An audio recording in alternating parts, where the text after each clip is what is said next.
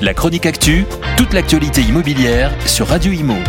En partenariat avec Regus, des espaces de travail adaptés à chacun.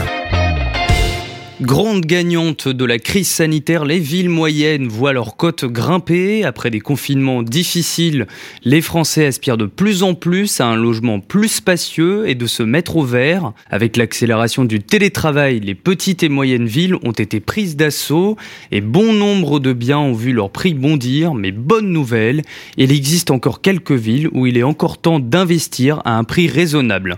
C'est le résultat d'une étude réalisée par Mastéos. Ont été pris en compte euh, le prix, la demande locative et le rendement locatif brut.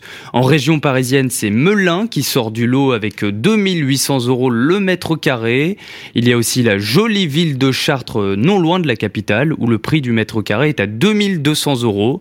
En Bretagne, où le taux d'emploi bat son plein, il y a la ville de Quimper qui fait partie du classement avec 2000 euros le mètre carré, ainsi que Lorient 2300 euros le mètre carré. Dans le nord-est de la France, on retrouve la ville de Thionville, tout près du Luxembourg, avec 2200 euros le mètre carré, et Metz à 2100 euros le mètre carré. Près de la Suisse, c'est la ville d'Annemasse qui est une valeur sûre pour un investissement locatif avec 3300 euros le mètre carré. Dans le sud, au soleil cette fois-ci, on retrouve la célèbre ville d'Arles dans le palmarès à 2500 euros le mètre carré et Draguignan dans le Var dont le prix du mètre carré est d'environ 2200 euros. Selon l'enquête, le critère de l'emplacement a suivi la mutation du marché. On n'hésite plus à s'éloigner pour investir et ce en misant sur de nouvelles villes boostées par le télétravail ou en zone frontalière.